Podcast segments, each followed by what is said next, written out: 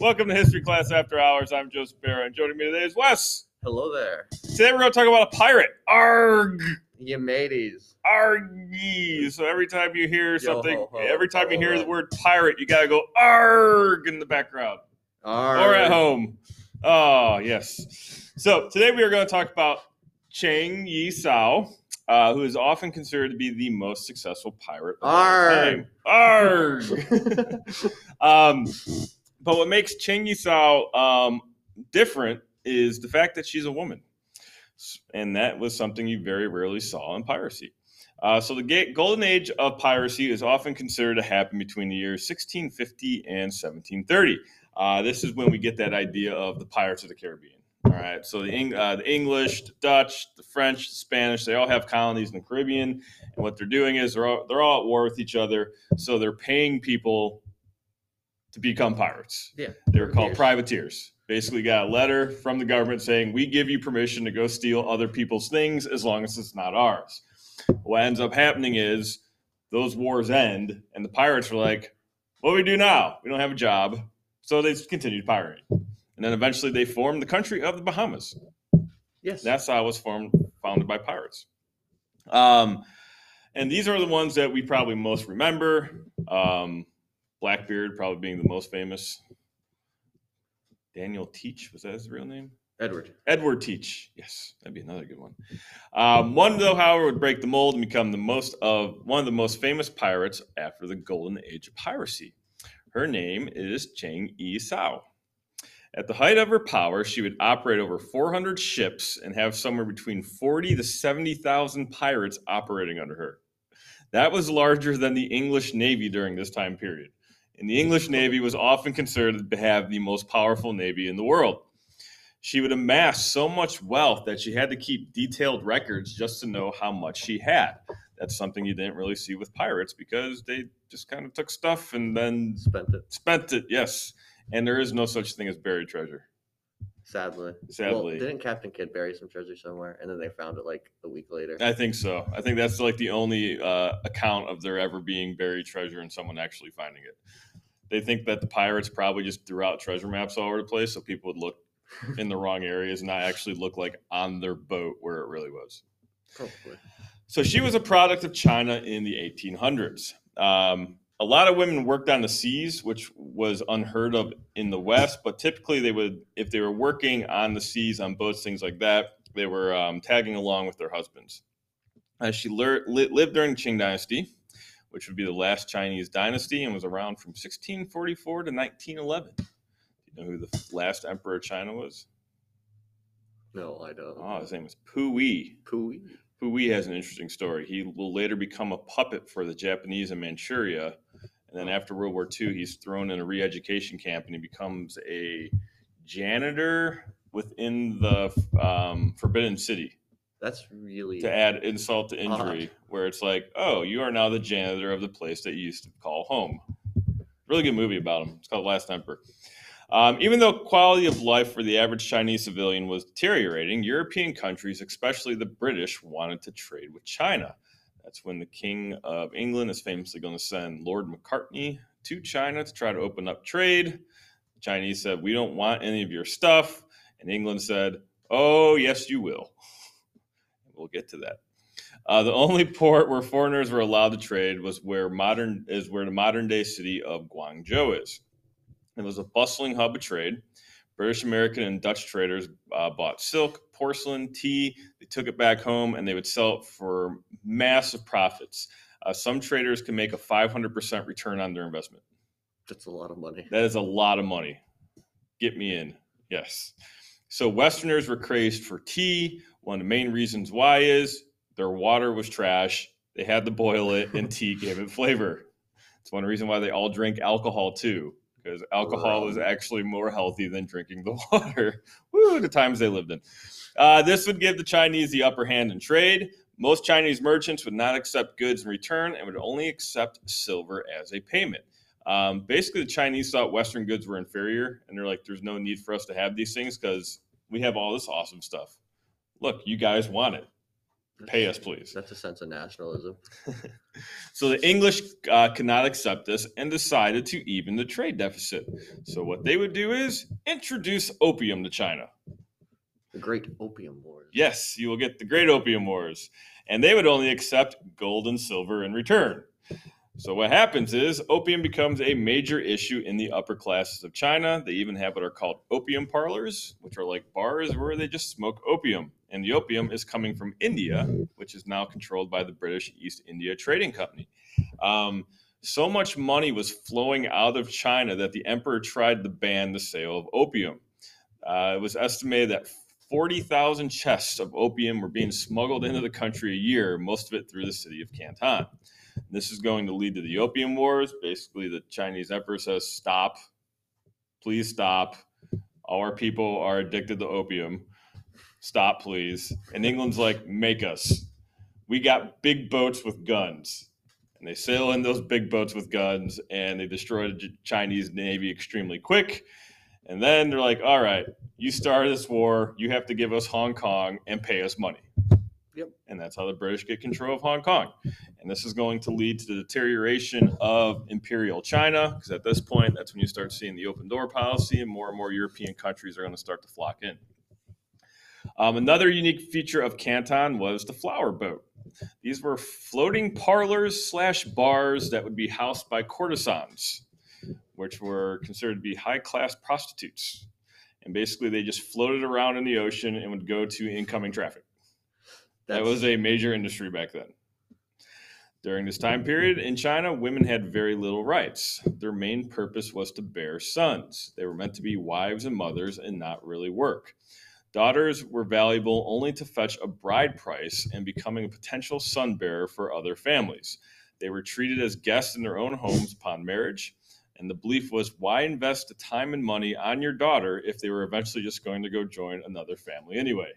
So as you can see, women didn't have a whole lot of rights and weren't expected to do much. Uh, women were also conditioned not to expect much. Uh, what they could expect were arranged marriages, probably bound feet, and illiteracy. Not looking good.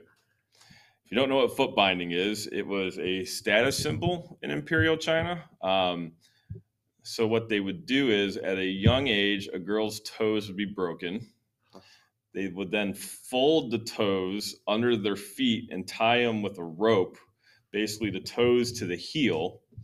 The arch of the foot is then broken and folded upward. So now the toe, toes point towards the heel. The foot is wrapped tightly in bandages until it resulted into a three inch, what they called the three inch golden lotus. So basically, their feet are now three inches in, in length. Reason why it became a status symbol is if your feet look like that, you're probably not doing what? Running away? never thought about that way. But you're not working.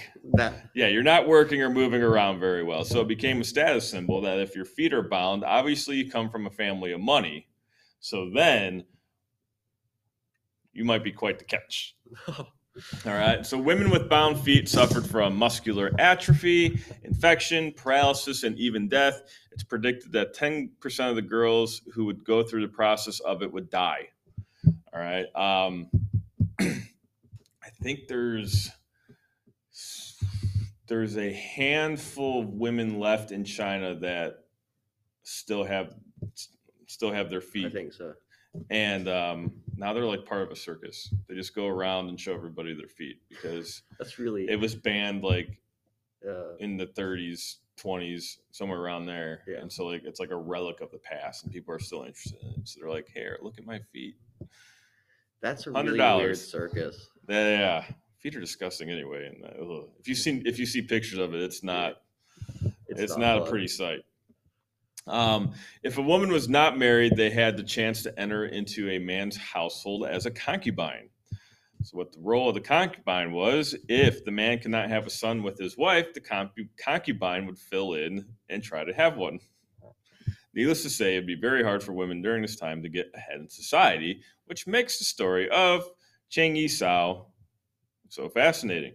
Uh, very little information could be varied about her. It's not known if she was educated or if she even had her feet bound. No one knows.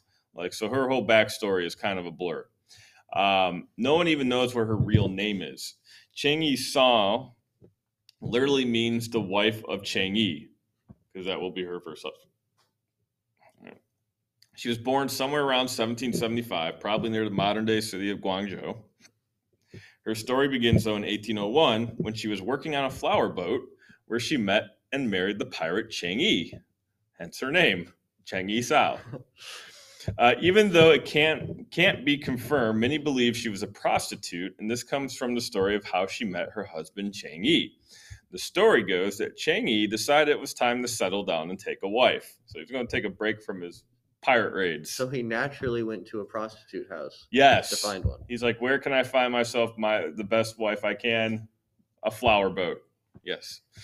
So he ordered some prostitutes to be kidnapped and brought to him. Chang Yi Sao was the most beautiful of the prostitutes that were uh, taken. You could probably say taken hostage. Is that is that a fair word Uh, to use? that's a fair word. All right. And Chang Yi immediate, immediately asked her to marry him. When she was untied in order to give him an answer, she attacked him violently and attempted to claw out his eyes. At this point, he's like, This one is definitely a keeper. I like this one. Display of violence only served to further endear him um, to her, and he would promise her jewels and fine skills if she became his wife. She countered by requesting half his fleet and half his wealth. He was like, Yes, Wow, prenups. It's like early prenup. that's really early. prenup. Yeah, she's ahead of her time. Soon after their marriage, the couple became involved in the Tay Son Rebellion that was happening in present day Vietnam. Um, so, Vietnam had been fighting China for a very, very long time for independence, and then they're going to fight the French, and then they're going to fight the Japanese, and then they're going to fight the French again, and then they're going to fight America. Yep. It's a very long road to independence. But the Tay, the Tay Son paid Chinese pirates to fight for them. This would transform them into professional fighters, and for the first time, they were united and fighting together. Immediately following the unsuccessful rebellion, Chinese pirates were out of a job and returned home and began to fight each other. In 1805, however, Chang Yi developed a plan to form a pirate confederation. They would form a fleet that had seven captains, all which would report to Chang. The subfleets would be classified by the color of flag they flew. Um, like there was the red fleet, the green fleet, the, The yellow fleet, fleet. all all the fleets. For How two, does the White Fleet surrender?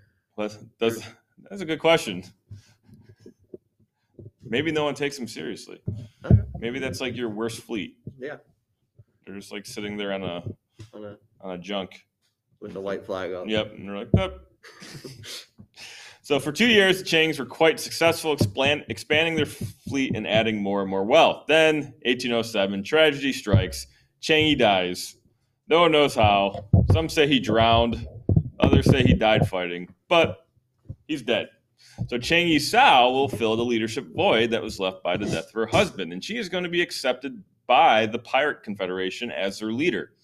Uh, Chinese culture of the period often saw the spouse assuming the responsibility left behind by the dead spouse, so this was not abnormal. Her first order of business was to appoint a new captain of the Red Flag Fleet, which was considered to be the most powerful. She appointed Cheng Pao, who also happened to be her adoptive son. Cheng Pao was captured by Cheng Yi as a young man and put in the service in one of his fleets. Cheng Pao caught the commander's eye, and he was adopted by Cheng as a son in order to establish the all important family bond that was necessary for business interaction in China. Eventually, though, things get weird, and Cheng Pao marries Cheng Yisao. So Things she's just married her adoptive son. That's fun. Yeah. So under her guidance, the fleet would increase from 50,000 to 70,000 men. The Confederate uh, Confederation outmanned, outgunned anyone who tried to stand up against it, including the imperial forces from Europe. Uh, the Confederation created a protection scheme on the unguarded coast of China. Fishermen and merchant, merchants basically paid the pirates for protection, air quotes, protection, from other pirates. Also, probably from protection from them. It's like, hey, pay us money and we won't sink your boat. It's like the mafia. Yes, it's very much so like that. Uh, the system kept vessels safe and provided restitution if the fleet failed to prevent an attack. It generated enough money to sustain the fleet and its men. The system uh, was quite the achievement. Cheng Yisao essentially built a navy and developed a program to keep it afloat. a woman with no training in military tactics or management had created a force that had China and European countries shaking. She would also lead pirates on pillaging expeditions to wealthy villages. Nobody was able to stop her. Chinese navy was useless in holding her back and had to work with England for help. So they had to go to England and be like, "Hey, can we borrow some of your boats? We will pay you." And England's like, "Fine, here, here's some of our crappy ones," and it doesn't do anything. So when that didn't work, they then have to go to the Portuguese. Portuguese are also setting up colonies in China. Macau, it's a Portuguese colony. They're like, "Can you help us?" Portuguese like, "Fine." Couldn't stop him. Chiang Yi-sao was unstoppable. She was able to fend off an attack off the coast of Lantau Island. Uh, she was able to defeat the vessels that were sent to destroy her and just sail away. Chinese officials actually sailed out to watch the battle, thinking that this was going to be her demise, and then quickly saw their own boat sinking. Yeah, that happened a lot. hmm She was really good at beating up the Portuguese and Chinese. Just straight out like pirate genius here. One of the accomplishments that she is most known for is the creation of a pirate code. Uh, the code was extremely strict. Most offenses were punishable by death. Anyone caught giving commands on their own or disobeying a command from a superior is to be immediately decapitated, was one of the codes. Oh. She was all about chopping off heads. Uh, pilfering from common treasury or public fund or stealing from villagers who supplied the pirates were capital offenses, punishable by Death. decapitation. Oh, decapitation. No pirate could retain any good before inspection. Goods had to be registered and then distributed by the fleet leader to the rest of the men. Uh, 20% of the booty is to be returned to the original captor, and the remainder was placed in a joint treasury or storehouse. Currency was to be handed over to the squadron leader. Part was to be turned over to the fleet, a bit back to the captor. If any pirate goes privately on shore, they were to be taken, and their ears were to be mutilated. And then they were going to be paraded around the fleet and then executed. By decapitation. Yes.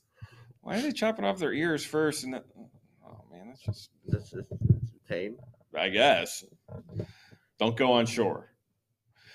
Uh, not the least shall be taken privately from the stolen and plundered goods. All shall be registered. Pirates receive for themselves. Um, kind of already covered that one. And then um, women captured from villages shall not be harmed or harassed. All women captives shall be registered, their place of origin recorded, and given separate quarters. Those who commit adultery with the women captives shall be executed. By decapitation. Yes. And then the women would be thrown off the boat with weights tied to their feet. That's odd. So men were permitted to marry captives, men were permitted to be married, but they weren't allowed to basically see their wives on the boat. Oh, And the wives were allowed to be on the boat. And if there was any type of mingling between the husband and the wife, husband would get decapitated, wife would get thrown overboard. lovely. She thought that she thought that marriage was a distraction. I mean, given how she married, um, Her adoptive son. yeah, Yeah. she might have marriage issues. So Chang Yi Sao's pirating spree could not go on forever. She did not go out in a blaze of glory like you would think. Uh, there was internal dissension that led to this, the surrender of the force. Um, Ku Pao Tai was the leader of the Black Flag Fleet, which was the second largest. He fancied to be commander of the Red Flag Fleet. Once the partnership ended, he would take a deal with the Chinese government for amnesty. Chang Yi-sao saw the writing on the wall and would still do and would do the same. After an unsuccessful conference between Cheng Pao and government officials, Cheng Yi-sao took it upon herself to take the lead in negotiations. She realized she was getting older and could not be a pirate forever. This girl's got a woman's got a good head on her shoulders. So figured that they should go out on top with the government's blessing. She stepped off her ship and traveled to the governor's general's headquarters completely unarmed. Accompanying her with a, were a bunch of women with their children.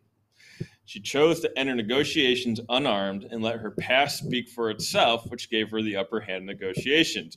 I have a feeling she was probably saying something along the lines like, if you do anything to me, my massive pirate fleet is sitting outside waiting to take over your country. Yeah. Because you guys can't stop us. And the Chinese government was probably like, she's right. she would ask for a settlement where the pirates could keep all their money, avoid jail, and get jobs in the military if they wished.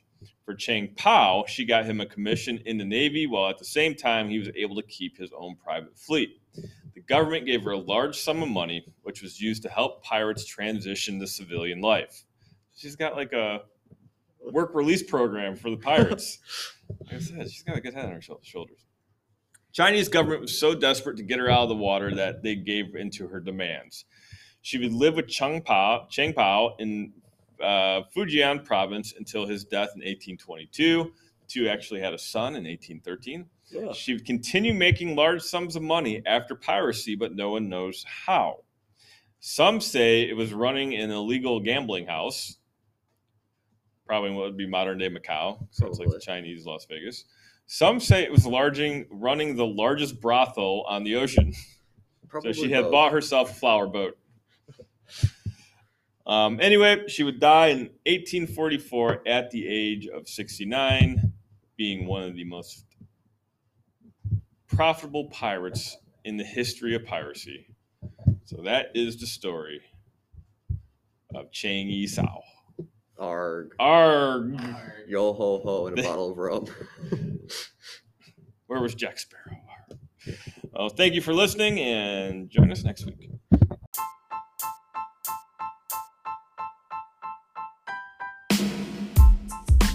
Thank you for tuning in to History Class After Hours, the show where we talk about the things your history teachers didn't have time to teach you. If you wanted to stay updated on upcoming events for the History Club, please visit www.starsmillhistoryc.wixsite.com forward slash 2020. If you liked this episode, please share it with your friends and subscribe to our channel on iTunes Podcasts, Spotify, or wherever you're listening. Be on the lookout for new episodes, and we'll be posting every week. Until next time, stay curious.